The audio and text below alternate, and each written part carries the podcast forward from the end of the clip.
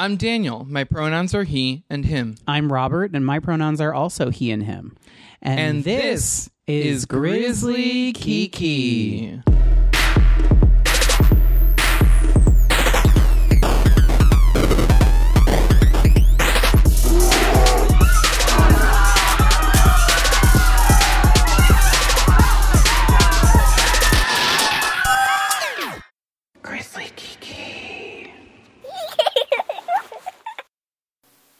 everyone, this is Jackie Huba, aka Lady Trinity, with Drag Out the Vote. Drag Out the Vote is an organization that registers voters and gets them to the polls with the help of drag queens from across the country. We've got a lot of events coming up, so you're going to see us out registering voters all over.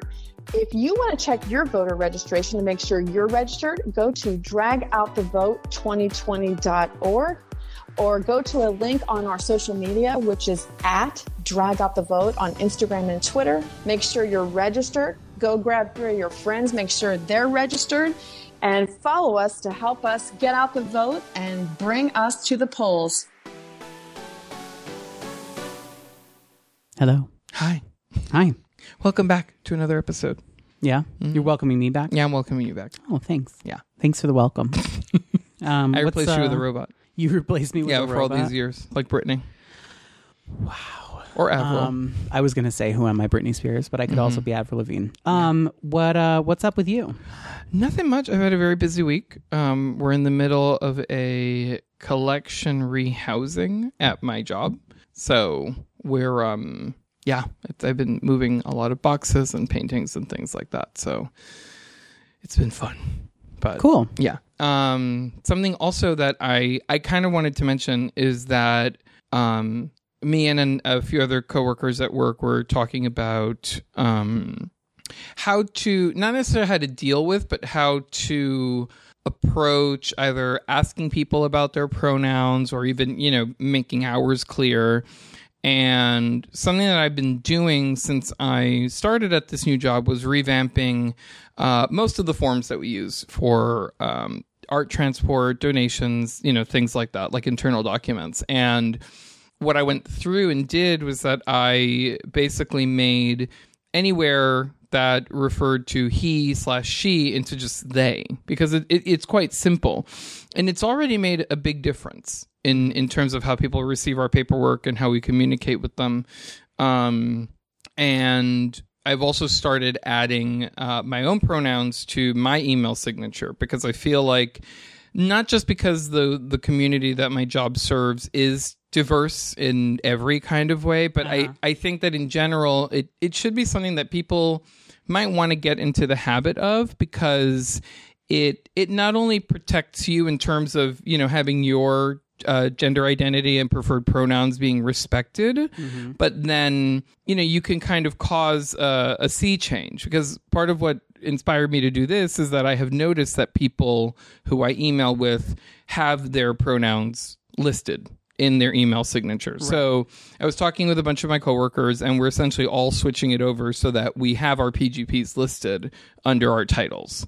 Um, because it also it just it shows uh, a kind of unified respect for gender identity. Hmm. So Uh, Yeah. What were the changes that you noticed when you when you changed over the order Um, forms or the the forms that you have? some somebody was donating something to us last week and she is a she's a trans woman Okay. and when she you know when i when i i basically reached out to her to start the the donation paperwork process. Uh-huh. And she noticed that i had my pgps listed. Mm-hmm. And she said thank you so much for you know for listing your pgps that's you know really great to see that. By the way my pgps are she she and she and her. So i feel like that you know if people see that you're listing your pronouns then they will volunteer theirs. And then there's no excuse for any misgendering Right. you know because it is a hard thing sometimes to ask people mm-hmm. i guess. I mean i don't I, I just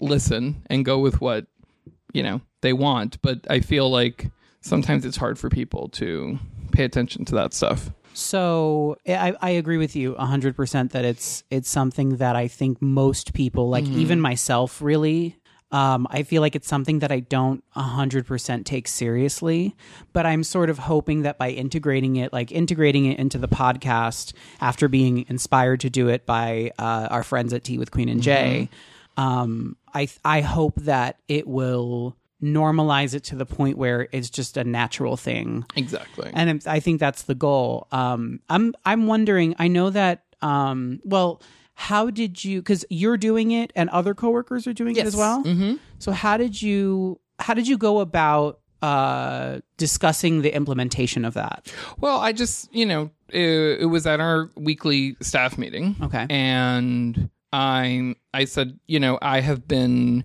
changing the forms over to be gender neutral so that, you know, well basically, you know, they're they're just forms, but but forms which are, you know, like black and white on paper, like it if you don't see yourself included, then you're going to feel excluded. That's just how Right, it works. right. So I said to be completely inclusive, I've made all of our forms gender neutral in terms of the pronouns that uh, the forms use to refer to, you know, the people we're giving them to. I said, and I've also begun to put my pronouns in my email signature because I think that it would um, further, you know, further our our mission of being inclusive Right. in in our own community.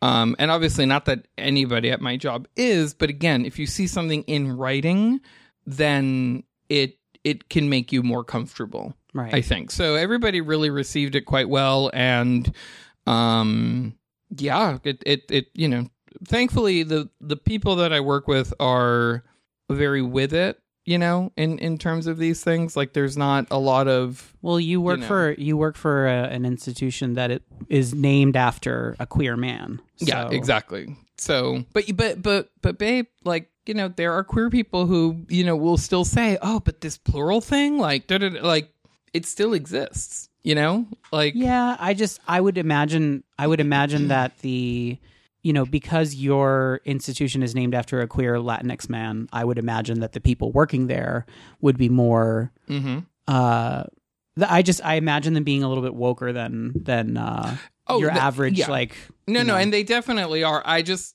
I like to err on the side of caution. yeah of course when it comes to of these course. things. Um, also, where where uh, for the first time ever, I'm having to review resumes, which is really weird Mm-hmm. because we're um, searching for somebody to replace uh, our collections manager, and so we have gotten at least one resume where they list their pronouns and they're a gender nonconforming person, and I thought, well, we need to.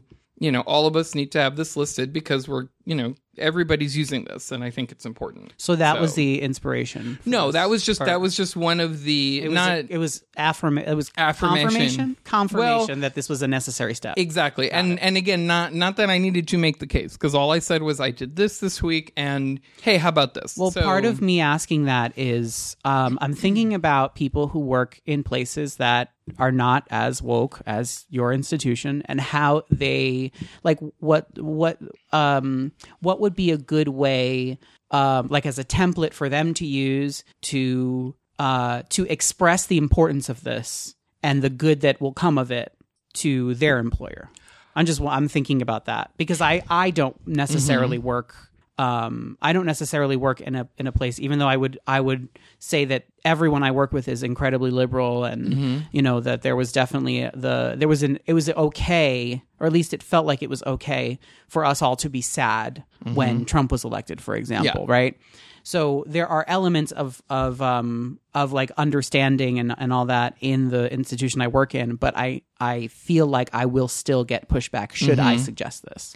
So I'm sort of wondering what kind of language I could Well- use and maybe some of our listeners could use. I think it's m- more of an action based thing Uh-huh. as well. So like you know what if you like if you don't if you hit join already just add your PGPs to your email signature.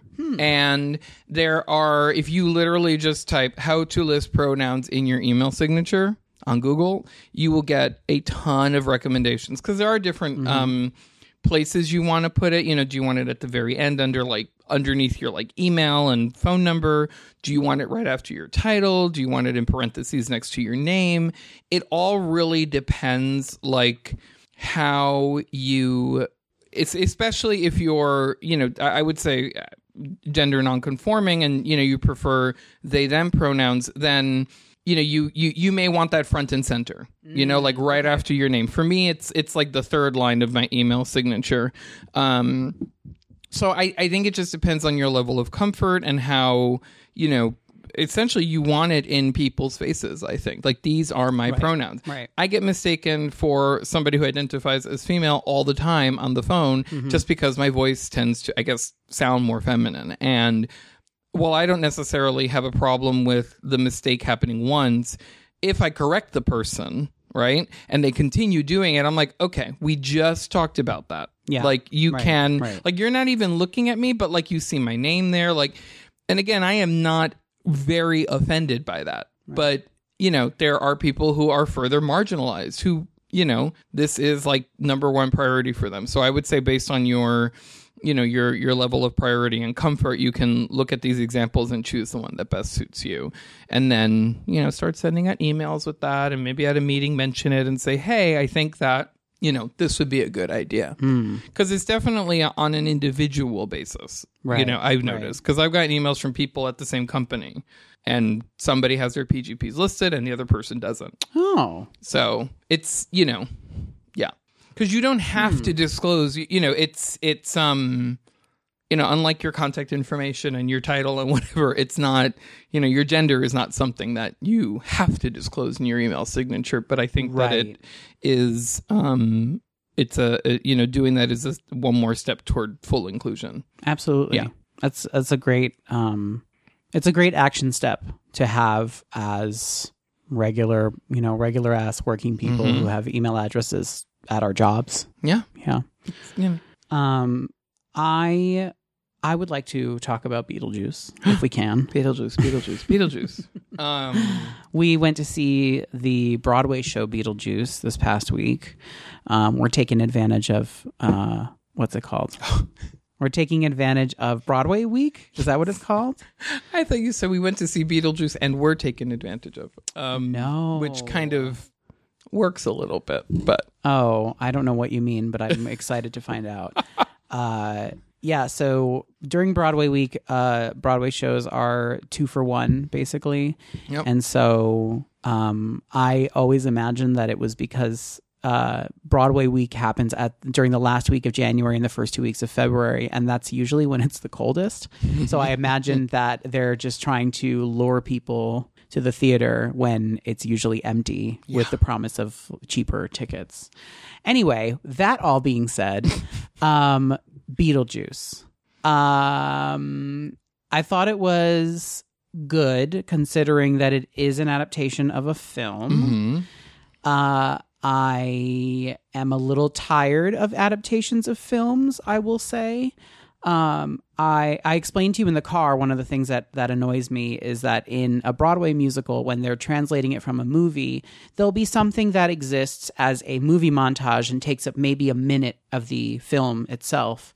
Uh, but in the Broadway version, it translates for some reason into a 20 minute thing.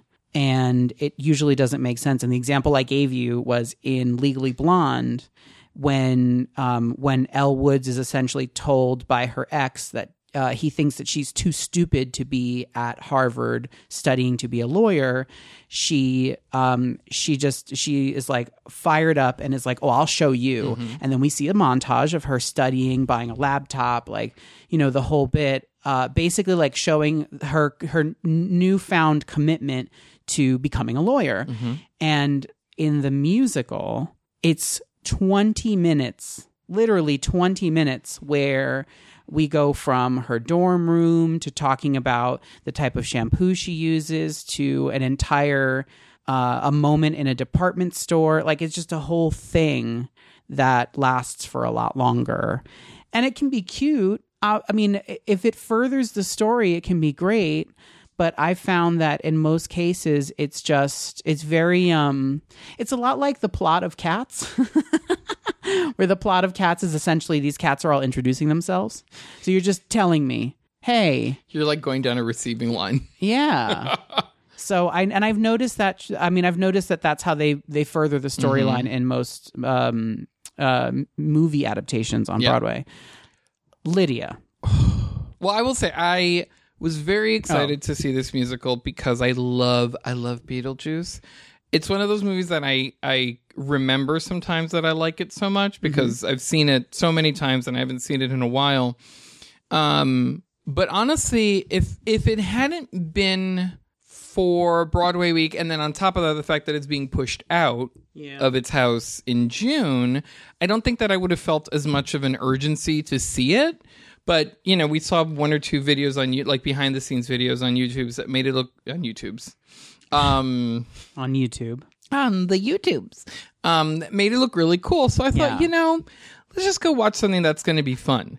And Lydia, like, yes, do you do you want to take this one, or So in the movie, there's a charming element to Lydia's darkness. She's just always upset, and there's something undeniably charming. Maybe it's simply because that character was played by uh, Miss Charming herself, Winona Ryder, yeah. who it was there was just like an awkwardness, and that made her charming yeah, to her, like up until that point in her career. And so I don't know why they decided to make Lydia a like una mujer en luto, like that's what she was in the right. Yeah, Like, she- I never- she was in like this. I never this- thought of her that way. that Lydia has like a dead mom, like like. Oh right, but she doesn't Spoiler have- alert! Right, like Well, it's not a spoiler. It's the first line yeah, of dialogue like in the whole show. You can like it, it starts with a funeral, like her mom's funeral, and I literally found myself thinking, like, did I miss something in the movie? Like, because she's just a creepy girl who's forced to move upstate or to Connecticut with her mom and dad, and you know they're going to renovate this house and make it super modern. Like that was the you know how they got there, and then the ghosts and all that, but. This thing where there are all these songs about her dead mom, and, and it's something that like permeates the whole show, which I honestly think if you remove that element and just have it be that like you know like Delia is his his uh, her her dad's girlfriend and her life coach, which is the premise of this. You know that that's how it is in the show, and you just exclude all of this heaviness. It would just be a lot more entertaining because it it's just really sappy and saccharine at certain points. And Lydia, the character, is not this girl in mourning. She is a gothy, kooky loner. so just FYI, Lydia is from her dad's first marriage in the movie. I don't What? remember. No, that no, that's her mom. Delia is her mom. Yes, but not biologically. Oh, I never. Are you sure? I just looked it up on Wikipedia. So Delia is her stepmother in the movie. Delia okay. is her stepmother. Either way. Yeah. either way, still, Yeah. we we didn't know about all. I mean, it's not really pointed out in the movie that I can remember. I think we should go back and watch it to see if there's any Yeah. any reference made because I it. I know I read the Wikipedia page and it said her mom, not her stepmom. When I was It trying says, to compare the two. and his it mentions the dad and then says and his daughter from his first marriage. Oh, So that to me says oh, that's interesting. yeah. Well, either way, it it was just not good what they did. Like I also I, don't remember Lydia being obsessed with death because of the passing of her mother, which I guess we don't. I, I don't know. I don't know. I mean, it might have been a prompt, and but the thing is, it's not really. They don't dwell on it in the movie. It's just she is, you know, like of like a, a gothy girl who's just you know very, and also like Victorian, which is the other thing, you know, and Right. like the costuming was fine and all of that in the play, but I don't know. She also just seemed younger than I remember Hmm.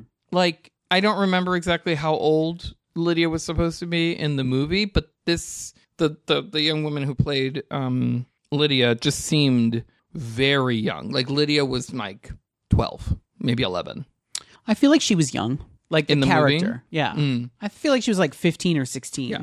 And I think the the actress who was playing Lydia did an okay job, not as good as the the actress who originated the role cuz like in the it, it even it's just a difference in terms of singing. You know, that the the original's a little better, but um other than that I really liked it. I I liked everything except for all of the moments where Lydia grieving her mom's death, like it, it interrupted and stopped any progress of storytelling because it, it didn't help to know mm-hmm. that this young girl is grieving her mother's death. Yeah. It didn't help like it, it, it didn't help to to really further the story. No. It just, you know, I guess gave a more palatable reason for why she dressed in black, why she was so depressed, why she didn't talk to her dad. Like there's Yeah. just a lot of of stuff that I don't think we really need as an audience that has seen the movie. I'm Mm-hmm. imagining because why else would you go see a Broadway version of a of a movie uh, if you don't have some kind of nostalgia for the movie, Yeah, right? Exactly.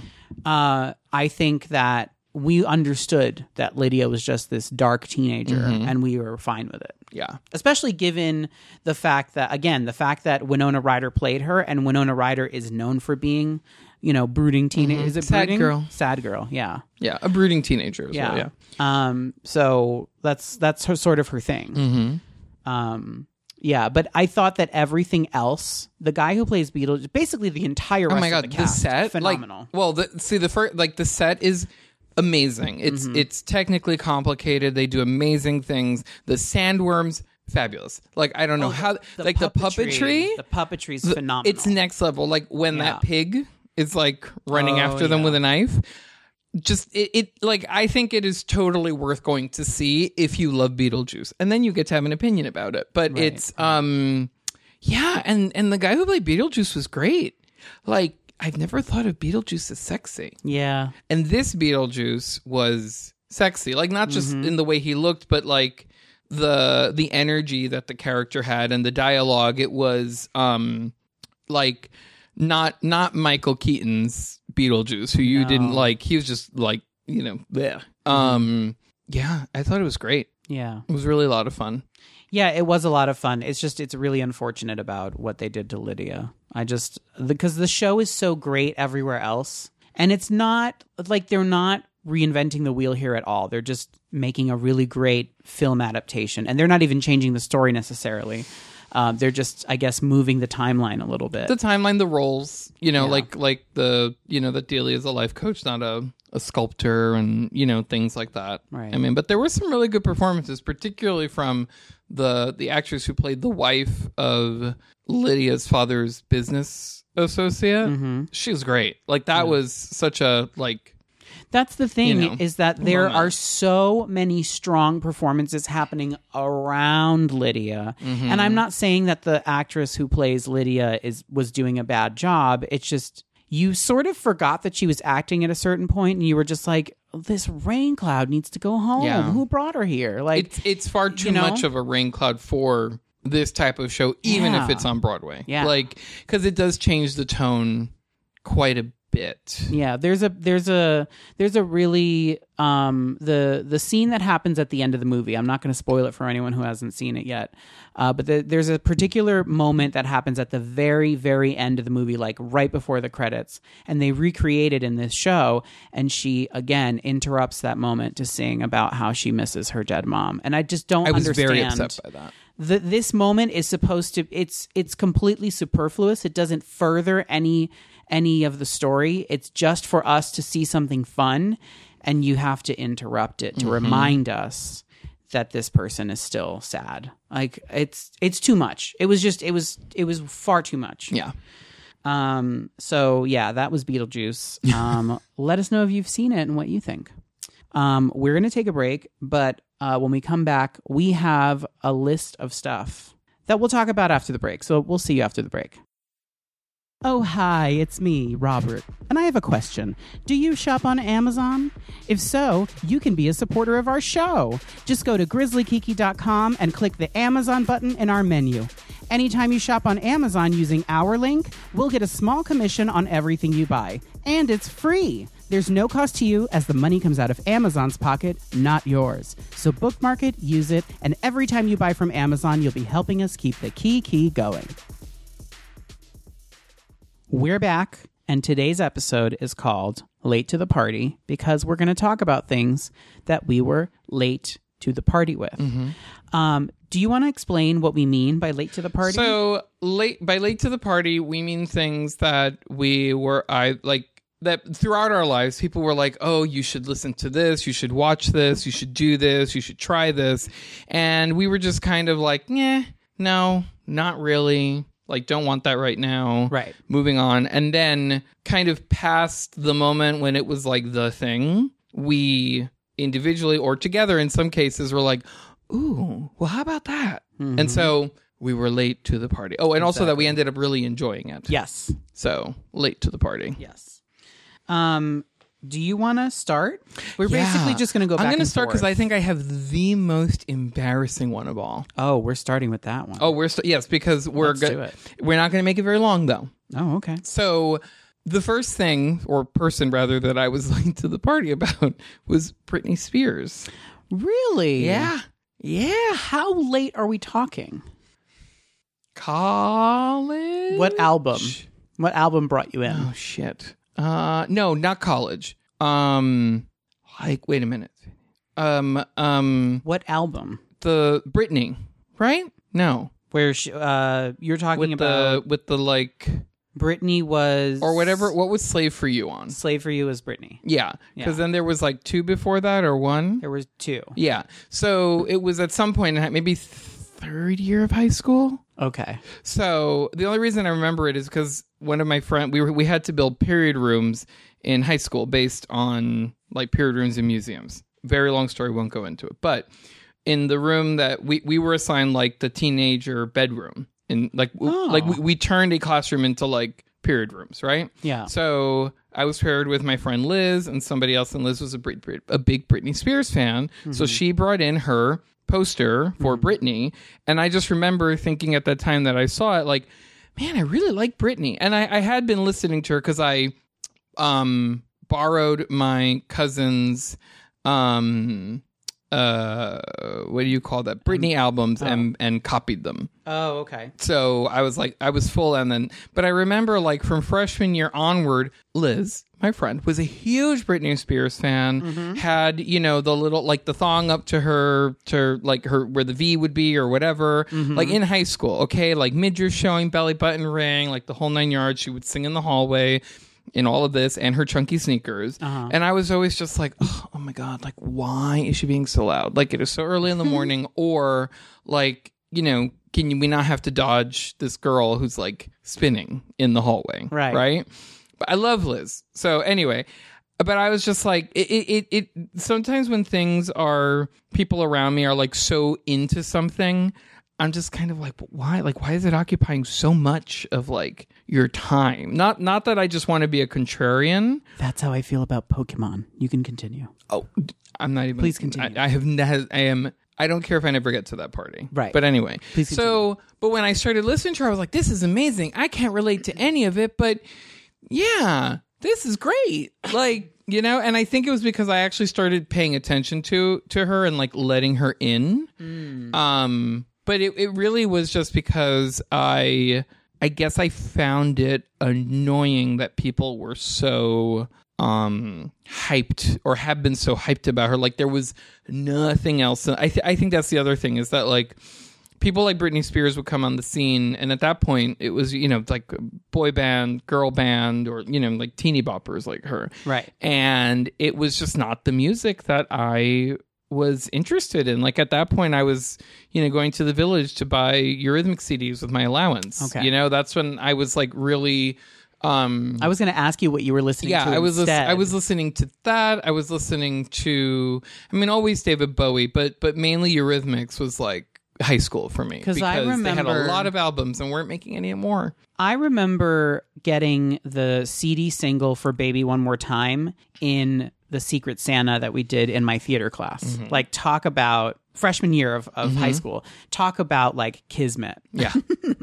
it's a, it's very interesting to me because like, you know, when you do say like what were you listening to, it's that again, I often felt like sometimes people who were listening to like the Beatles when I was in elementary school and I'm like, "Oh my god, like stop shoving the Beatles down my throat." Oh, like same. I think the Beatles are great. I do. They just don't speak to me. And I'm, you know, but mind you, this was like an eight year old kid who was just like, the Beatles. And I'm like, but you don't, even then, I'm like, but you don't, un- like, how are you relating to this at eight years old? right. You know? Whereas like with the Eurythmics, who I discovered, I don't even know how, how, mm-hmm. because my mother didn't listen to them or anything like that. But, you know, again, since they had not released anything in years, I spent most of high school like looking for their CDs and video recordings of their performances. So I spent a lot of time doing that. But when I did discover Britney Spears, I was just like, oh my God, this is so much fun. And then fast forward, you know, almost 20 years later or more, and we're, you know, in Las Vegas at her show. And I'm like, ah, you know? So yeah, that's. And now I root for her. I do. I root for Britney. Um, I sort of feel when, when you were saying earlier about the Beatles, I feel similarly about Seinfeld. I feel like everyone is like, "Oh, that's like that episode of Seinfeld." I'm like, that would mean a lot to me if I had watched Seinfeld, Yeah, I- which I did. I tried. I did when it was on the air. I really did, and I remember Mm-hmm. going to a viewing party for the the final episode and feeling so empty when it was over. I liked I- Eileen. Julia, you know what? I'll just, Julia Louis Dreyfus, but Julia Louis Dreyfus like entertains me no matter what she does. So, um, Her name was not Eileen. oh my god, we're just we're gonna get letters. It was um fuck. I'm picturing her Francine. dancing in my head, Oh my god, doing that dance.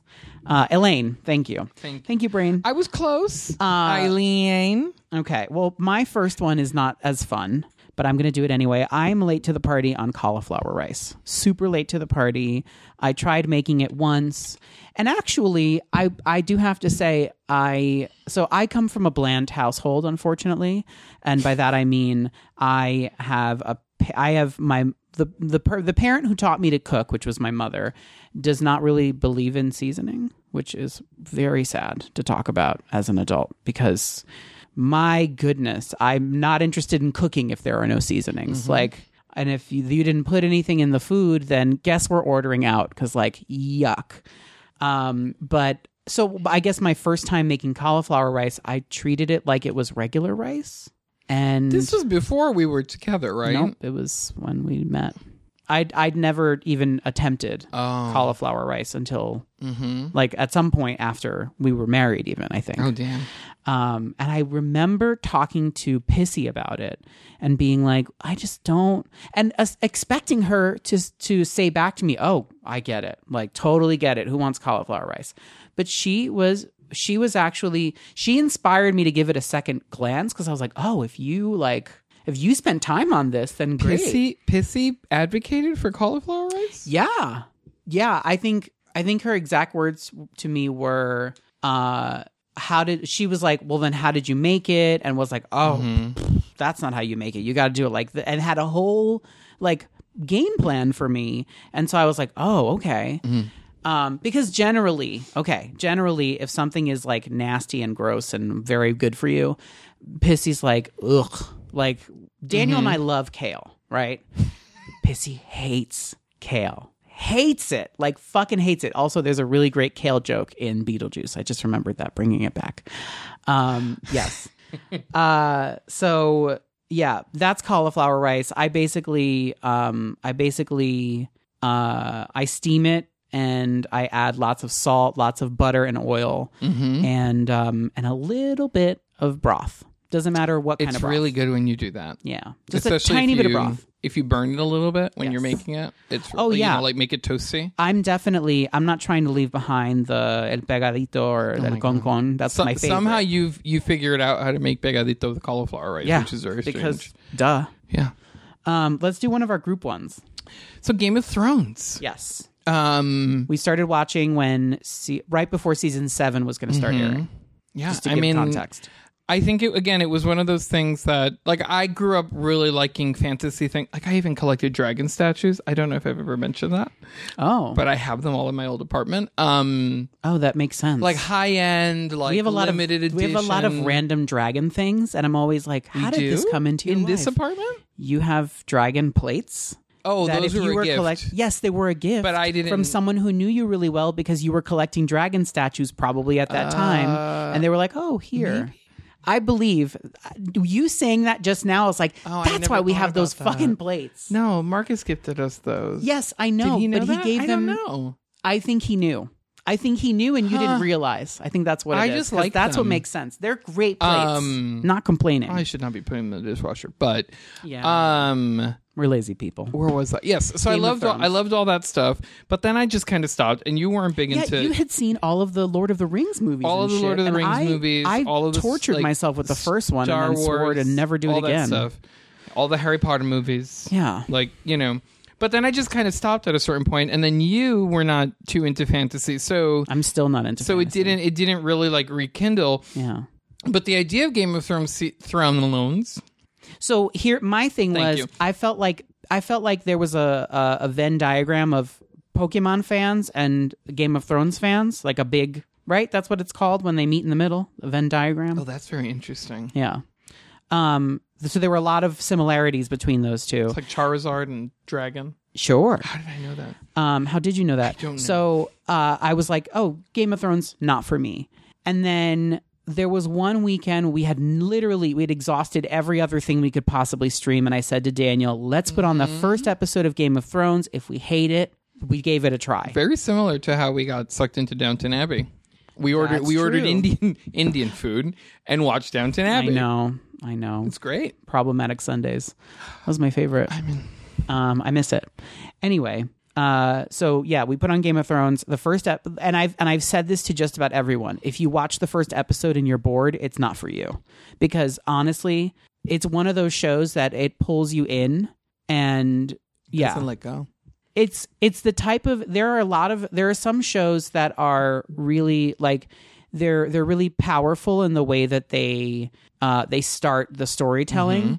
And then there are shows that understand that they might get canceled after the first season and so they play it a little bit Mm-hmm. like, safer yeah. game of thrones is definitely one that understood that it was here for a Oh, yeah. while It's it's basically like I've never read the books because I I, I also used to read a lot of fantasy books, Mm-hmm. but um it it it w- plays out like a book. It yeah, does that make sense? sure Like there's so much information. Like it's not just you know dragons and princesses and all of that stuff. It's that it they actually explain genealogies to you and you know how right so so it is one of those shows that you do need to pay attention to Right. because they're giving you information that you're going to need and i and don't also the, like the the opening sequence you have to pay very you close have to pay attention to that, too, because it does it's- change episode to episode even Well, it's not even about it changing. It's the fact that it's reminding you that things happened. hmm So yeah it's just it's one of those things where you can't skip the opening credits. You Mm-hmm. yeah know? like when that wall was not there like Yeah. that was that was cool because that was one of the times that it Yeah, was there was a noticeable there was a castle. There's an entire kingdom that burned down one episode, and then the next episode, when they showed it, it was charred. yeah So it's like it's reminding you, like even if even if you missed the the little recap at the beginning of the episode, Mm-hmm. it's reminding you that there's uh there's there are things that took place that you need to remember. yeah it's just it's So it, it's fun that it did that. I think also like it, you can feel the work that went into this show. Yeah. and I think that's something also very satisfying about watching it. Like, I will say I, I wish that we had gotten into it much earlier in its existence because binging it felt empty because we binged it and then we were with it for one year uh, as it was airing live and then they took a break for two years and then gave us the final Yeah. season which was annoying after all that work to just be like okay great bye. Um you know like ha ha ha there was a starbucks cup in an episode. Like there's just like stupid things that you can then reference but it's not really you know it didn't really open doors to so many pop culture references that i'm Yeah. sort of grateful that we watched it. Although i did i did i did enjoy it a lot more than i thought i would Yeah. um do you want to do your next one yeah. So my next one, it's skinny jeans. uh-huh Um, not so. I put this one late to the party because this was like a whole. Um, uh, I was gonna say self worth, but it's not that deep. Um, it was like if I can't wear skinny jeans, I'm not worth anything. No. Um, it had more to do. So I've only just recently started wearing skinny jeans. Um, I have a an oddly I would say a body that does not conform to what retailers think a man's body should conform conform to. In that my hips are really big and my butt is quite flat. So always dealt with the issue of, you know, the waist being too big, the hips not, and you know, then I discovered jeans with stretch and it was a whole different ballgame. But I always wanted something that was slimmer in the leg because as a bigger person, like you're looking for clo- for jeans, and when the waist gets bigger, the the like the pant the width of the Pant leg. pant leg gets bigger Yeah. to the point where sometimes, and I'm being a little hyperbolic, it looks like you're wearing something close to JNCO jeans, which is not Right. fun. And then it does, it's not, it's just not flattering. Like super big baggy jeans, it's just not, you know, if that's not what you're looking for. So I would, you know, try Levi's out, so on and so forth. But I always, would see skinny jeans, you know, in the stores or online, and they might have them in my my waist size and length and all of that. But I thought, like, why am I wearing skinny jeans? Like, I'm gonna look ridiculous. Like in my mind, I thought I was gonna look like a you know a pair that you stuck two toothpicks in. Like that's what I thought I was gonna you know underneath. um, but that I decided to give it a shot, and I ordered a pair from ASOS, and literally the most comfortable pair of jeans. They taper just the right way. Mm-hmm. I mean, like I really do feel like my life changed because I have the the silhouette of jeans and the fit that I have always wanted, mm-hmm. and I don't look ridiculous. Like I never even thought to like maybe try a little harder until quite recently, where I'm like, well, I you know I need to like change something about this. So anyway, yes, and I now love them. They only come in one wash, but I bought three more and I dyed them because I wanted different colors. He did. Yeah. Um, I thought that was a, a level of commitment that I'm not prepared to give. I like a dark wash jean, and this pair fits. Literally, they feel like like sweatpants. It's so nice, but they don't look like sweatpants. I should um I should definitely give uh, ASOS jeans a try. Uh, my next my next item is White Castle. And I feel like okay, so there's my life before I tried White Castle, and then there's my life after. Um, okay, I'm being hyperbolic. Uh, we were growing up. I feel like everyone is sort of loyal. If if you're a, if you're a family that has fast food, right? You're sort of loyal to one brand or the other. And we were a family uh, that was loyal to uh, Burger King, which I feel like is a rare find because you know Burger King is Burger King is is somewhere in the mediocre department when it comes to being good. I guess Yeah, we were not Burger King. Bur- you weren't Burger King people. Oh, you're full McDonald's people. we were like, full I can McDonald's, like like on occasion. Like Yeah. again, it was like one of those things that well, McDonald's is here, so we'll do that. But we never even looked in McDonald's Ooh, direction. and Wendy's because of the chili and the the baked potato. See, Wendy's was a thing where there was a Wendy's in the mall that I used to hang out at. And so I would occasionally get fries and a frosty. And I remember being angry that I could not drink my frosty. Like that was a source of frustration for me Why could you not drink your frosty? because it's solid. Or not solid, but it's not Oh, you're right, a it's not a it's not a milkshake. I've literally had one once. Um, anyway so we were we were loyal to burger king. Um, i remember when uh, when boston chicken which eventually became boston market showed up we would go there a lot. Uh, we were really big into pizza hut. Uh, just like just to run the gamut of you know the different places that we would where where we would get food from. Kfc was another place. Um, so we just White Castle wasn't something that anyone was looking at and I remember my parents making several comments about how disgusting it was. So I just avoided it for a very very long time until uh my I'm pretty sure it was my cousin Kim. We started like hanging out and going clubbing together at some point after I graduated from high school. And there was one we used to go to the drive-through every night. What we would do is I would I would drive there and one of us would drive to the club and it was agreed that whoever drove got to drink at the club. The other one had to pregame in the car. And so um that was to keep, you know, to keep us safe obviously so we weren't drinking on the way home. Um, but it was also because your other job was to remember to go to the drive-through. And so there was one night that we we were tired of getting I think it was McDonald's that we would regularly get. Um, and uh, or maybe that there was one night that uh, maybe Dunkin' Donuts was closed or something, and White Castle was across the street, open 24 hours. And, you know, I was like, fine, whatever, let's do it. And those chicken rings are what brought me over those chicken rings are good. to the castle. Like, I mean, the burgers I think are great, mostly because they don't taste like any other burger you've ever had. Where I, I think most other uh, fast food joints are trying to replicate a like a, a, a burger, like an actual burger. This is more like it's. I think it's a pate that they make and then they form it into patties. If I'm not mistaken, I yeah, I don't because it doesn't yeah. look like ground beef when you eat it. It it looks like a spread, like something you'd have to pipe. or Yeah, like when you bite into it, it's not like little crumblies. Yeah. I don't know. I Yeah. only, I think I'd only had White Castle once before the time that my entire family like got food poisoning from White. Oh, oh. that was. And I've had food poisoning maybe two other times or three other times since then as an adult. But that that like four people. Yeah. Like and my brother who was maybe like I don't know three, four, maybe four or five. Oh no. Yeah, like because he he had a bite because my mother was you know he had his own you know food Right, right, right, right, but right. um she gave him a bite of a of a of a burger and I mean obviously it was probably unique to this Burger King that we got the stuff from but oh, you're talking about Burger King. not Burger King my God White Castle Oh, sorry okay.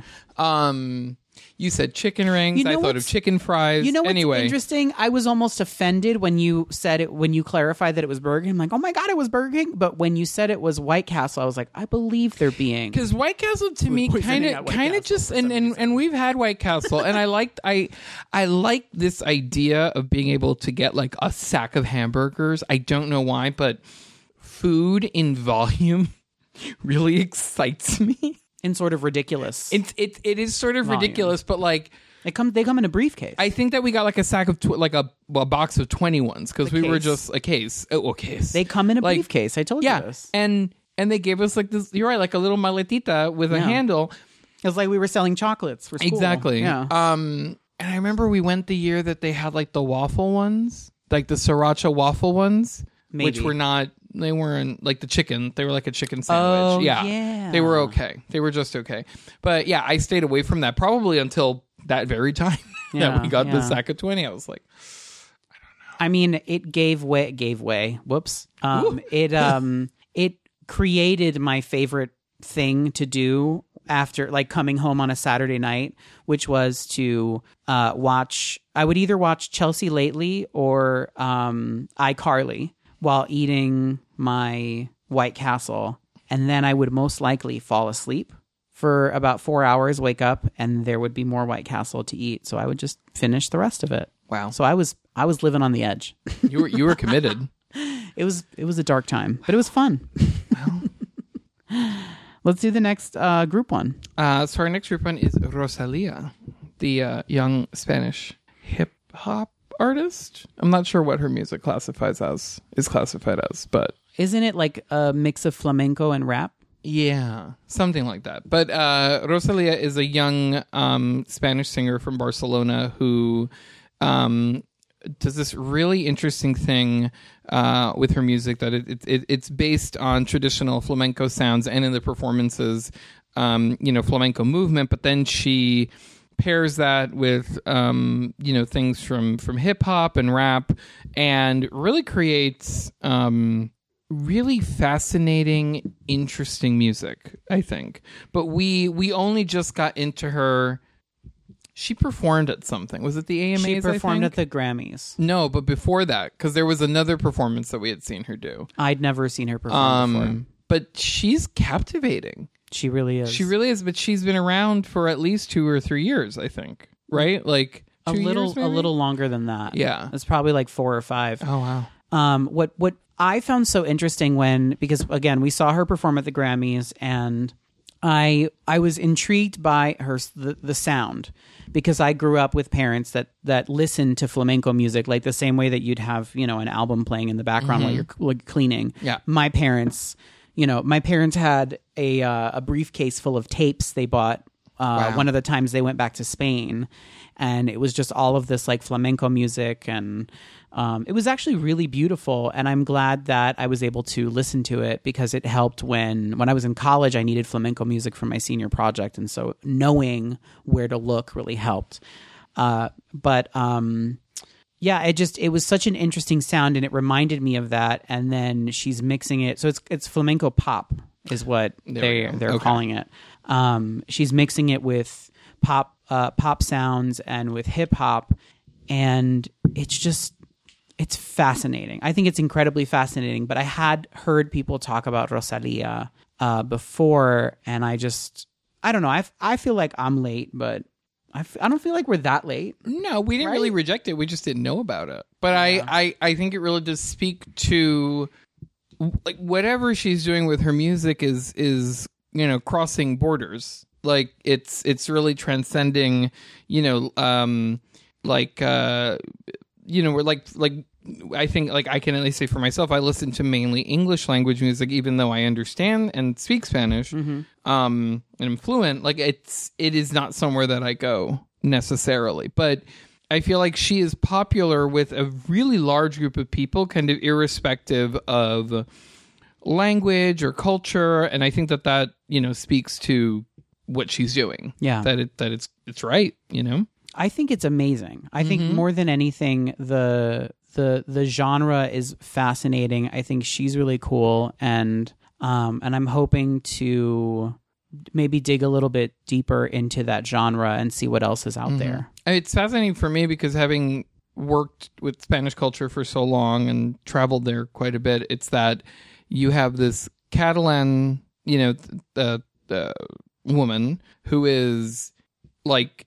basing her her her brand, her image, her style on flamenco culture, which is from the south, and you know Catalunya and the rest of Spain can sometimes be at odds with one another linguistically and culturally, Right. um, and things like that. So it is interesting to me in that sense as well that she is again profiting from it, but it is it that she's pulling a cult, you know, all of all of her culture in to create this imagery and and sound. Yeah. Yeah. I will say I do feel having limited interaction with with people who are Catalan, I was surprised at how she is both successful and also willing to share her music with like the world because it seems to me like uh you know most most of the people that I've met who are Catalan are like, oh no, let's keep to ourselves. Like, let's make sure that we're very like they're very ex- ex- exclusive in their Yeah. in the in the way they socialize. Well, they just made a bid to secede, like to be right. separate from the rest of Spain. So Yeah. Um, we're gonna take a break, uh, but when we come back, when we come back, we're gonna finish this list, and uh, we've got a keto corner for you, and I'm so excited. So stick around. We'll be right back. Today's episode is brought to you by Warby Parker, an eye care brand that offers chic and modern eyewear at a revolutionary price. Simply put, your glasses shouldn't cost as much as a meet and greet with James Charles. Warby Parker's prescription glasses start at $95, and they offer great customer service. I should know. And they do sunglasses too. Buying glasses should be easy and risk free, girl. Warby Parker's home try on program lets you fall in love with your glasses in the comfort of your own home. Who doesn't love that? Choose up to five frames from hundreds of stylish options and have them shipped directly to you for free. That way you can try on all the frames and pick your favorite. And for every pair of glasses sold, Warby Parker distributes a pair of glasses to someone in need. We don't need people seeing things blurry. And Daniel wears Warby Parker, and now he can actually see me. And I'm now considering a divorce. Hey! To get started, head over to warbyporkertrial.com slash kiki. Wait, wait, wait. Warby Porker? That's a very different website. I was projecting. very different. I mean, I project in all directions. Give them give them that link one more Oh, time. sorry. To get started, head over to warbyparkertrial.com slash kiki. Again, that's warbyparkertrial.com slash kiki. Warby Parker, modern eyewear made simple. Don't Google Warby Porker. You're, You'll regret it. We're back, and we're still doing our list of things that we were late to the party for. Uh, Daniel, I think you're next. Oh, So I was so surprised by that. No.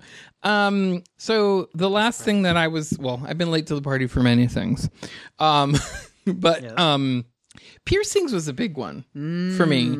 Um, it was something that I always wanted because I always found them intriguing and I never did. And my mind, as I've gotten older, has gotten fuzzier. Like things have gotten fuzzier. So I can't Right. remember if it was because my mom was against them or like whatever, you know, something like it certainly wasn't. You know the the because I feel like we we both grew up when um uh it was big like oh if you're wearing your earring on this side you're gay and all that and I, If you have a tongue ring, it means you suck dick. yeah and all that stuff and um, It was my favorite because I had a straight cousin, a straight boy cousin who got his tongue pierced, What? and everyone was like, "He sucks dick," and I was like, "I'm pretty sure he doesn't." But it's also good for other things. Yes. I've heard.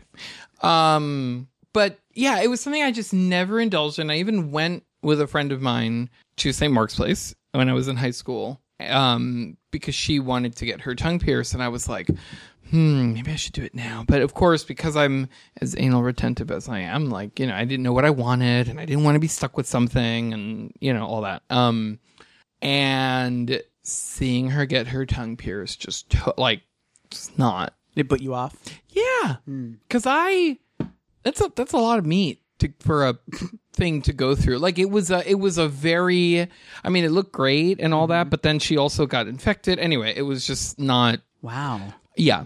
Um, but they told her what to do and she didn't do it. Um, Wow. so anywho, but I was always intrigued by them, always wanted them, and then I think one one year was it after I can't remember when we did this, but I was like, I want a nipple piercing, and we went and I and I got one, and it hurt like a motherfucker. It was after Pride. It was after Pride. Yep. But I remember that we went all because I was like, no, let's find somewhere in Queens or whatever it is. But we ended up going to St. Mark's Place. Um, oh my, it was right No, before we didn't. Yes, we did. we were near. No, you're thinking of a different time. We weren't on St. Mark's. We were near. Um, we were on Christopher Street. We were on Christopher Street near the piers. That's when you first got your nipple pierced because it was right after a Pride, and it was where the parade route lets you out. It wasn't with because I feel like my brother was with us. Nope. Nope. Oh no! I, I, all I remember is that it hurt like hell because the guy did it improperly, and then it ended up falling out. Oh, okay. So maybe I'm thinking of when you got it re-pierced. Sure. Yeah, because the Yeah. first time, because I remember it. Your it- brother it- was with us it, the first um, time, which makes it weirder. Yeah, it it fell out. It fell out during our trip to San Francisco. Our second trip to San Francisco. Oh, your because your body rejected. My it. body rejected it because he it just So the guy who pierced Daniel's uh, nipple the first time, he had a cold, Mm-hmm. and he also uh, he was the one who was like he, he didn't say anything. he didn't it use was a the clamp. second He didn't. right. you know. he didn't use a clamp. He used a cork, and so um, I don't know. I just. Uh, I thought it was strange the way he did it because I had both my nipples pierced when, Mm-hmm. um, like I was very early to the party when it came to piercings, um, or on time, whatever. Uh, so You met. You were on time Um, for your appointment. I was. Um, so the but the guy didn't use a clamp, and he also didn't say. So Daniel has like I guess smaller nipples, like he has less space. they did not. They they they did not because they, the don't guy, project. the guy who pierced who pierced his nipples the second time was like, "Oh, this there's no nipple here." Yeah, because there's he's like no nipple here. He said, "Oh, have you been pierced before?" And I explained it to him, and he said, "Oh, do you do it with a cork?" And he said, "Well, you don't really have, you know, like nipples, like you know that you can just do with a cork, so you have to clamp them and pull." Um, "I have nipples, Ben. Can you milk me?" oh my god, stop. so, anywho, it was very painful. He took his time going through as well because I could Oh, yeah. feel I could feel him. It was just it was just not it was not a very fun experience. was a I I did something to my back because I convulsed when he did it because every other piercing I've had since that has just been like "Phew," quick and it hurts for a second and then you're fine, right? Um Do you so remember anyway, what your first piercing was? it was my nipple. That was literally like I started out with my nipple pierced. Yeah, we did this all wrong. Yeah, because I was just you. like, but you know me, I typically if I have it, I just I I jump right in like we're gonna get that. Also, it was like I wasn't sure how I felt with hardware like on or around my face, Uh-huh. so this I could keep for me or display it when I wanted to. So that was a big thing for me.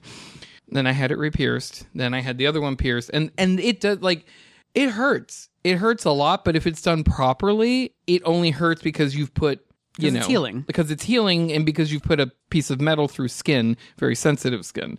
But um anyway, Yeah. it kind of like I, I got the bug, Mm-hmm. and then one day at, I've I've actually gotten a few piercings while I've just been at lunch because I just want them. Um, I got one ear pierced, and then I redid that piercing myself because I did not like where it was positioned. Um, and I pierced both of my ears and I got them where I liked them. And uh, I, I don't know why I pierced my own ears, but you can check out our video of me piercing Ruby Rue's ears, which did not go so well. Um, but I think I've done, I've redone yours. Yep. I pierced Pissi's ear, Pissi Myles's ears for the first time. We have video of that too. We have video We've of never that. released it. Um, not not no, then that, and that's it. I'm not piercing anything else. But I've I've gotten both my ears pierced. Um, then I got my conch pierced, which I love. Um, it's that kind of like like the like bowl in the back like, of your ear. your earlobe, exactly. basically. Um, I've had my rook pierced, which is kind of at the top of your ear, like inside that.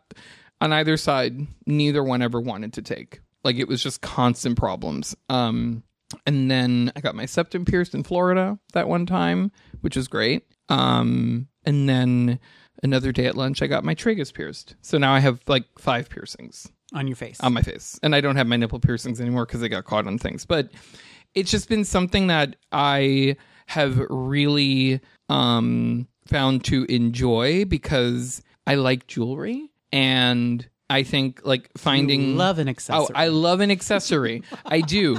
Um, so anyway, it's just it's something that I feel like the only one that I've kind of been iffy about over the years is my septum piercing because there are moments where I'm like, does this work? Does it not? And I'm and then I realize that I'm not thinking about what I feel about it. you think I'm about what other people think. Exactly. And and it's something that I've never never had anybody have an issue with in terms of my work or anything. I even got hired for the job I like before the one I have now with my nose ring hanging out and I cuz I forgot to flip it up and I got complimented on it in a conservative, you know, Upper East Side gallery. So Yeah. it has never been an issue for me and it's something that I quite I quite enjoy. I mean, I enjoy all of my piercings. Um but the one that's never coming out is my conch piercing cuz that hurt the worst Yeah. Worse than my nipples. Yeah. Um, but yeah, I just I really enjoy them, and you can take them out, you can put them back in. Like it, I I love that. It it really is um something you can play with.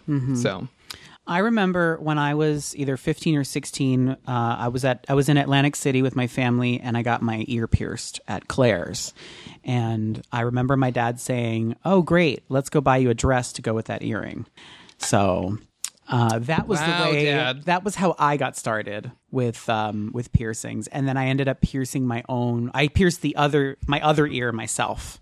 Um, and I don't know if that one got infected because maybe a week after um, my uh, somebody died in my family, and my dad asked me to take it out, and I just I just went with it because I didn't feel like fighting in that moment. Um, and then I've had my ears re-pierced several several hundred times. Ooh, I had my cartilage pierced at the mall, so with like a piercing gun, which is not the way to do it, but I'm they will didn't crush do it. it.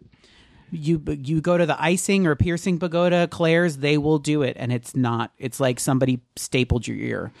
Um, Yeah. that was terrible. Don't ever do that. and i have a permanent indentation in one of my i think it's this ear um, uh, from from that stupid piercing. Um, but i've had so many piercings. I had my tongue pierced in canada when I went to Montreal with some of my friends, which was interesting because we were healing on the way back from Canada. And so you telling me that your friend couldn't make it work and it got infected, I'm like, oh, she wanted to get that shit infected. Because I have friends she was just not paying attention to the all, rules. all of my friends from high school had their tongue tongues pierced and they were smokers which you're not you're supposed to stop smoking while your tongue piercing Mm-hmm. is healing and all of my friends who are smokers did not stop. And so their and their piercings didn't get infected. They just they would wash more with mouthwash uh, because they were smokers. So i i have seen people be like oh well they said not to do this but mm, who cares? And they've been fine. But i don't know. Um, so there was that. I've had both my nipples pierced. I had my eyebrow pierced for a while, and that one started to rip because it would get caught on my towel when I would come out of the shower. Um, so that was rough. Um, oh, I had my labret pierced. I missed that one. I missed That's a that cute one, one. a lot. Like, ooh, but that one hurt. Ooh, it hurt. I still remember. I still think about it. Ooh, Can't that one also like fuck up your teeth? Yes, because and of it the, was fucking the my teeth. backing. it was fucking up my teeth but what i loved is that when my mouth was open it sort of looked like the piercing went through my my uh, my chin and um, and came out oh, my tongue. it didn't have a flat back. It did have a flat back, but Oh. I could open my mouth in a certain way where it just looked like I had a like I had a piece of Oh. metal shoved through my lip and Mm-hmm. out my tongue, basically. So, uh, but I loved like spinning it. I think it was. I think I had it when I worked at Blockbuster, and I would like someone would be talking to me, and I would just be like spinning it with my my tongue inside. anyway. God. So my last one uh, is uh, Apple products, and the reason I mention this here is because I remember as a child. So we were definitely a PC family, mostly because my dad, my my dad, who had not gone to he uh, he had not gone to further his education because he had to quit school when he was thirteen because my grandfather died then, and my dad basically had to go work um, to support his family. So uh, he, my dad, never even finished middle school, much le- like what would be considered middle school, much less high school. Um, so he decided he wanted to learn how to build computers, and so he would send away and uh, and he would he would get his lesson plan in the mail and all that stuff, or not his lesson plan, whatever his syllabus, whatever that's called. And so he was learning to build computers in the basement. So I remember we had one computer that we purchased, and then after that, every single computer we had was built by my father, which I thought was really really cool. Wow. because we had uh, we had a CD burner when it first came out. We had a DVD burner when it first came out. Because my dad would go to these computer shows on the weekends, and he would buy all of this equipment that was dirt cheap at the computer shows, and install it himself. And I would buy little three dollar floppy disks of the newest Lemming game, um, which it was just a demo. But you know how much information was going to fit on a floppy disk anyway. Um, but I, I definitely remember playing like really old games on these tiny, tiny floppy disks. Um, and I loved it. Uh, so like Doom. Ooh, I love Doom. Anyway, so I loved going to those computer shows as a child because I was just like, ooh, what games am I going to buy? Like, but they Doesn't, weren't. doesn't your mother call call the uh, oh my god what's it tech, Oh. Texan the, the other woman um, oh, what? It's a it's some computer store that my dad goes to. because they have one here like my dad goes to it in Yonkers it's um I something forget- center Compu- Micro Center. micro center Yeah, There my mom refers to Micro Center as the other woman because that's where my dad spends the rest of his time. It was time. great. Your mother said that to me once when I said, "Oh, where's Pepe?" when we were visiting, and she goes, "Ah, he went to see the other woman," and I was like, "Excuse me," and I she love looked at me that like, "Oh, you- you don't know the? Oh, you don't know? Okay." I love that you believed her because I was like, he's at a computer store. well, because I she just said it, and I. But it wasn't that I believed her. I was just like, "Wait, what?" Like it was such a strange, you know.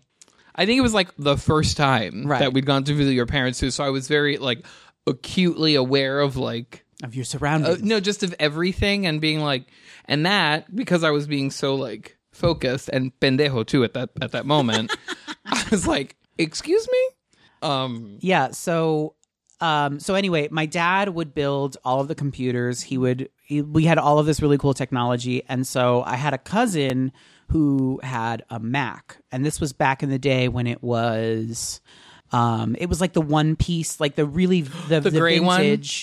Yeah, it was like a one piece computer that had the floppy disk drive. Yep. If you were going to put a CD inside, you had to put the CD inside of essentially what looked like a jewel case and then shove it into the computer somehow.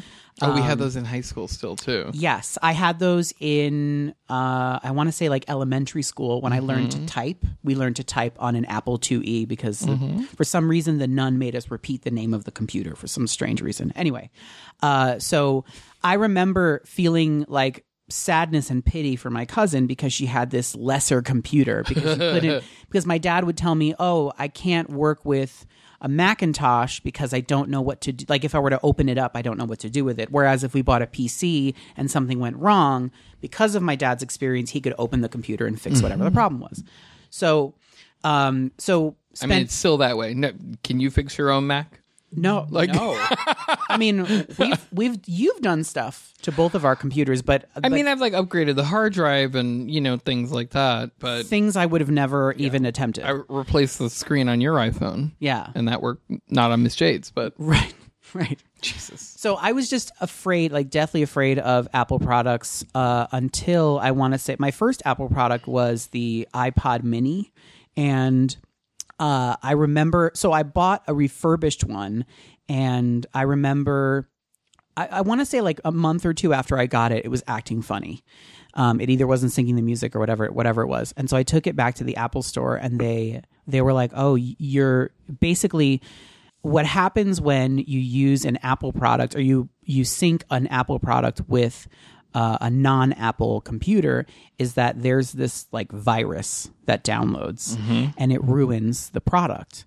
And so because of whatever because of the the Genius bar being the way they are, I got a brand new iPod mini after that happened, which I I've was very grateful several for. times by the Genius Bar. Right. I have to say. But remember, I had a refurbished one, so um, so I, d- I didn't deserve a new one. I have a Mac that I've had for ten over ten years now. Uh, Yeah. and I mean, it it started to play this game where it turns off, yeah, but it always comes back. but it comes back as fine. I I just think she's you know she needs some glucosamine or Mine is something. also 10 years old, and it, it was one that I bought used on eBay. Mm-hmm. Uh, but basically, what ended up happening so I, I, I had PCs until I want to say like my very late 20s. I had a.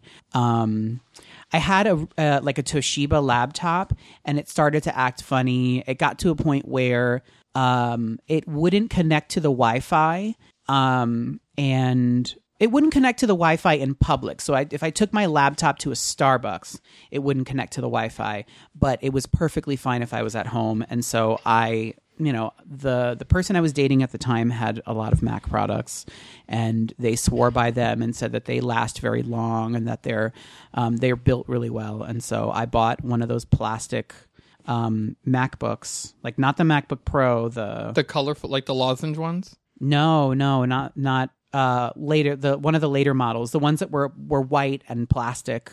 Um, even though I wanted Oh, just uh, like the MacBook. I think it was just the MacBook. just a plain ass Yeah. MacBook. oh, I thought you were I talking about like the legally blonde one. No, no, no, no, no. Um, no, I missed out on that on that whole Those era. are cute. Um, I remember Thorgy had a black one, and I really, really, really wanted a black one, and they didn't have any when I went, and I didn't feel like waiting, so I just bought a white one. It was Whatever. Um, uh, and that computer lasted maybe five years. So like, but it was also made of plastic. Mm-hmm. So when I bought my new one, I was like, I need something that has the titanium body so that it protects my mm-hmm. computer, and that's what I have. And you know, I, my computer works pretty great, it, even though it's ten years old. I have a MacBook Air as well, and I love it. Yeah, I would never the the way that I think about it now, and I think about what I thought of Macs before I was a, a Mac owner, and I would never go back to owning a PC because it's just you're you're saving money on the computer, but you're you're adding to that with all of the you know like they don't make viruses for mm-hmm. Apple products at this point still. Like they're just not compatible. Mm-hmm. Whereas with PC products, there is just like a like a, a Disney vault of, mm-hmm. of Mac of, of viruses that I mean, you get. should still be careful because there is like malware and stuff like that that has found its way onto Macs. Yeah. but it it it's like you know it's like phishing. But for It- the for know, the most part, for the most part, you're pretty safe if you're a Mac user. Mm-hmm. Um, but you know, with a PC, you have to then pay for antivirus and all of this other stuff, and and just things are harder to do. Like Yeah. simple things are much harder to do on a PC than they would be on a Mac. Mm-hmm. So um, I just I'm I'm very happy that I found this, Yeah. and I think it's great. Yeah. Uh, what's the last one on our list?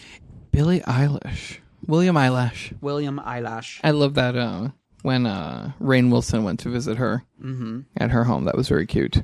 I will say I don't think we're that late to the party, but No. what inspired me to go back and listen to her entire album was her winning best new uh, best album at the Mm-hmm. Grammys. And best, did she also win Best New Artist as well? Mm, maybe I think so. I Yes? think it was her. Yeah.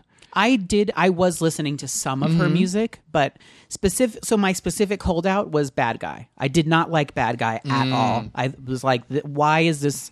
Why is this the biggest deal out of all?" I think that "Bury a Friend" is a much more in, Oh, yeah. like is a much more amazing song. Why aren't we talking more about "Bury a Friend" Mm-hmm. or even "You Should See Me in a Crown" or "I, I Wish You Were Gay"? Mm-hmm. Like, there's so many. I thought that there were so many better, uh, better cuts from this album Yeah. Than Bad Guy. Mm-hmm. And then I went back and listened.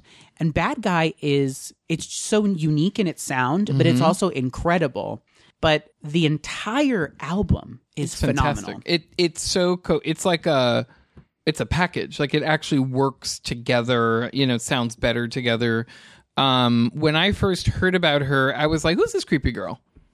that was like my you know my thing. But but in in in listening, like again, I thought, oh, like maybe this just isn't for me because I am in my mid mid 30s yeah mid 30s Mid-thirties. and like i don't want to be like you know one of those people who's like i ain't gonna like you know i don't know. I just felt like i was like it's not for me right? Like mm-hmm. i'm not the audience. And i don't think i'm the audience for this music but you can really appreciate how talented she is in terms of the lyrics. And i mean her voice is also spectacular. And you've when you have a wonderful voice you've really got me in in a in a way like the way i like her is different from the way i like britney. Britney it- Absolutely. we're not i'm not going to britney for the voice.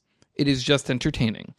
This like hearing her voice is amazing. Like she has such an incredible voice that it's pleasing to listen to her on top of enjoying the music Yes. you know? Um yeah and and also just hearing more about like reading more about her. Like recently i read an article about her style that was interesting how these um these baggy uh you know like like masculine and air quotes clothing that she wears that she has every designer basically make her like shorts and a big you know short sleeve shirt.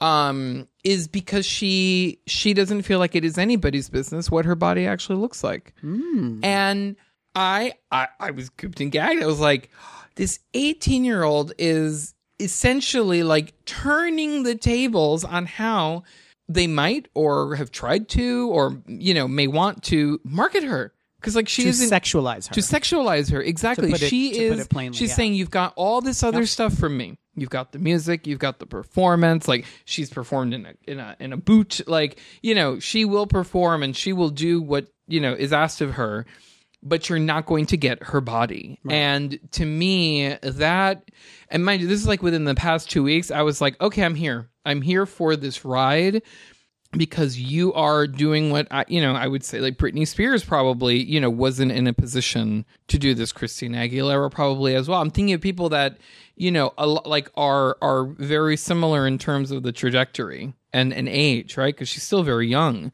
Um, but she seems to be very much in control of the output, and I think that that is very appealing to me because I'm like, oh, okay, I'm not listening to you know what a 50 year old white man in a boardroom wrote right. you know because That was already passed on by several other pop artists. and it exactly and it's you. just a, a track Exactly. she is writing music also the fact that she produces it with her brother he also won a grammy actually for for producing i think the whole album Yeah.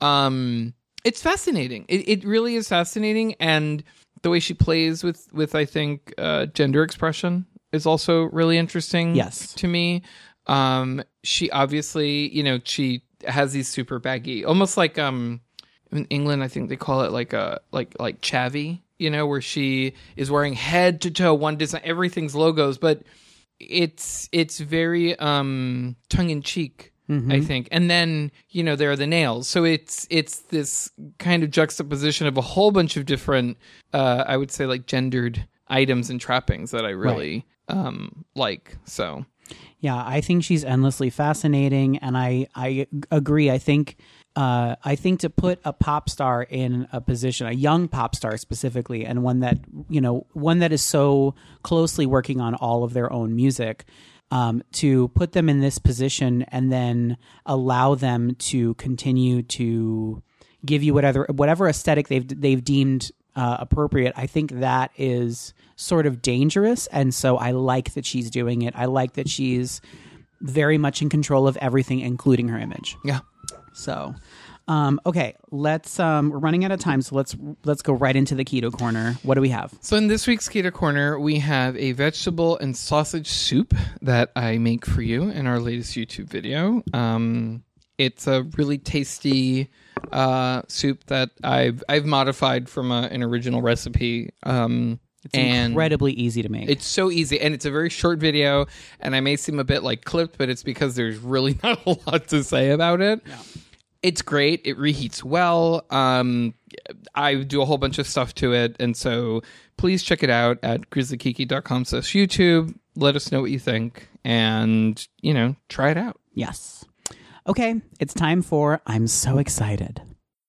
I'm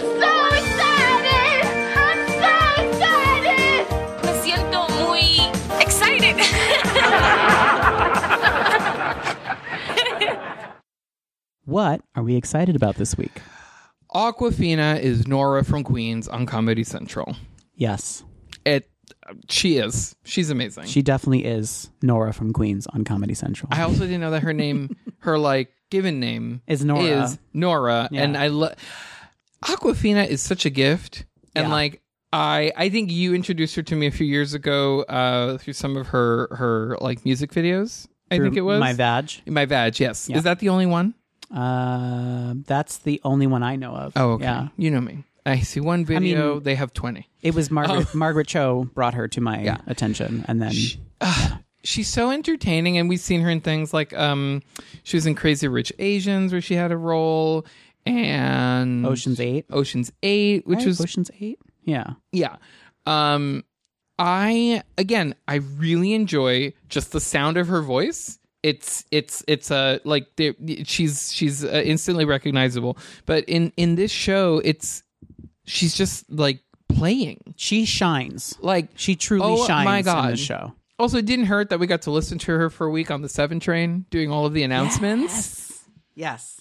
amazing. Um it is it is such a like an original show. It really again it seems like she's in control of it and her personality shines through 110% and she also has a really great cast of people around her. Yeah. Um One of them being Bowen Yang. Bo- which- yes, oh more God, Bowen Yang on cousin, TV. Yeah. Her like evil cousin. Yeah. Um yeah, Bowen is really like doing it. Yeah. I'm very excited. Um And BD Wong is doing this weird New York. I don't know where BD Wong is from, but I just imagine that he's not from New York and he's doing this really heavy, like, New, New York accent. like Queen's accent. Yeah. And it's hot. Good God. It's very hot. The character's very awkward though. Sure. think. It's, I Um, still, I, yeah. wow. The grandma's Yum. great. Yes. Um, duh. I always forget the actress's name, but she was in she was in Oranges and New Black. Yes.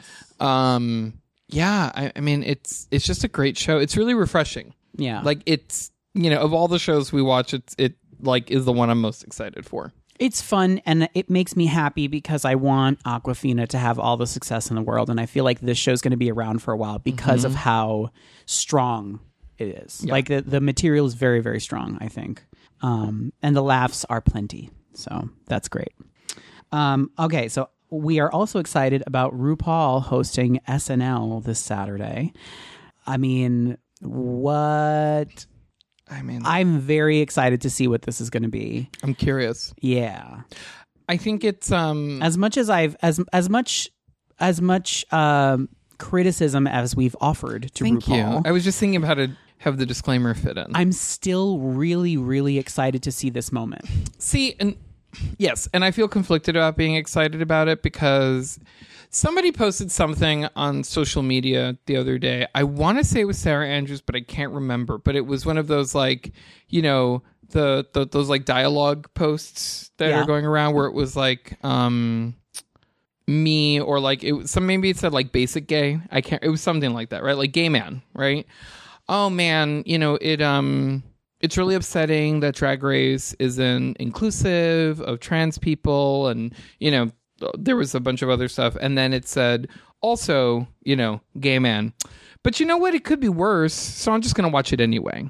You uh-huh. know and so i feel conflicted sometimes in being excited about this because i don't necessarily believe in everything that the show espouses. Right. but it's still exposure for those who get on so maybe they can do the work. Do, do, do you know what i mean? Like, help further the work that needs to be done so it's exposure. And so it sounds very convoluted but what, what i'm excited about rupaul is that again it's exposure and it's breaking another boundary i think. So like that's why i'm excited I'm mostly just curious to see how she lives in this moment. Is she going to be RuPaul, like the the the twelve year old who was able to see that life was just a big joke? And is it going to be is it going to be like you know a, a big moment for baby RuPaul, who's like, oh, this thing that I thought was funny that I've been watching since I was a mm-hmm. child, I'm finally able to do it. Is it going to be a marketing moment for RuPaul's Drag Race? Is she going to do the show entirely in drag, or is it just going to be a really long commercial for the show? You know, like or is it going to be this, you know, older, somewhat jaded version of RuPaul that we saw a little bit of in AJ and the Queen, Mm-hmm. who is just, you know, again, just there because he feels it's the natural next step in his Yeah. career. Like, which version of RuPaul are we getting on this? I'm, I really feel when I saw it pop up on on on Twitter, I, I was just excited. Whatever version of RuPaul we get, I'm excited I really because I think this is a big moment. I don't see RuPaul I hope it's doing RuPaul instead of you called him what? Robert Robert. because that's his character's name on AJ and the Queen. Mm-hmm. Uh, so um, I'm I'm I don't see RuPaul doing the whole show in drag, but I do see pre-recorded sketches done in drag. It'd be great. Yeah, I just people need to need to see because everybody watches SNL. Like yeah. Uh, you know, Well, a lot of people watch. a lot of SNL, but- people watch SNL, but I just think it's um and like she's hosting the show. It's not it's not like, you know, drag queen here for a bit.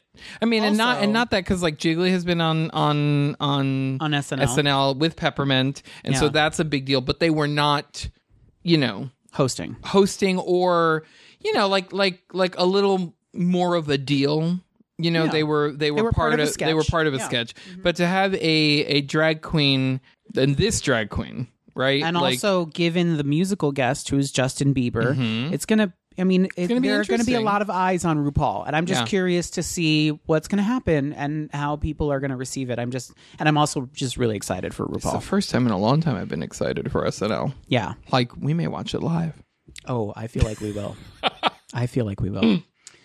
well, Well, that brings us to the end of another episode. we're Grizzly Kiki on everything. That means Facebook, Twitter, and Instagram. So be sure to follow us there. You can send your questions to grizzlykiki at gmail.com. And don't forget to subscribe on iTunes, Spotify, and wherever you're listening to this podcast. Until next time, Bye.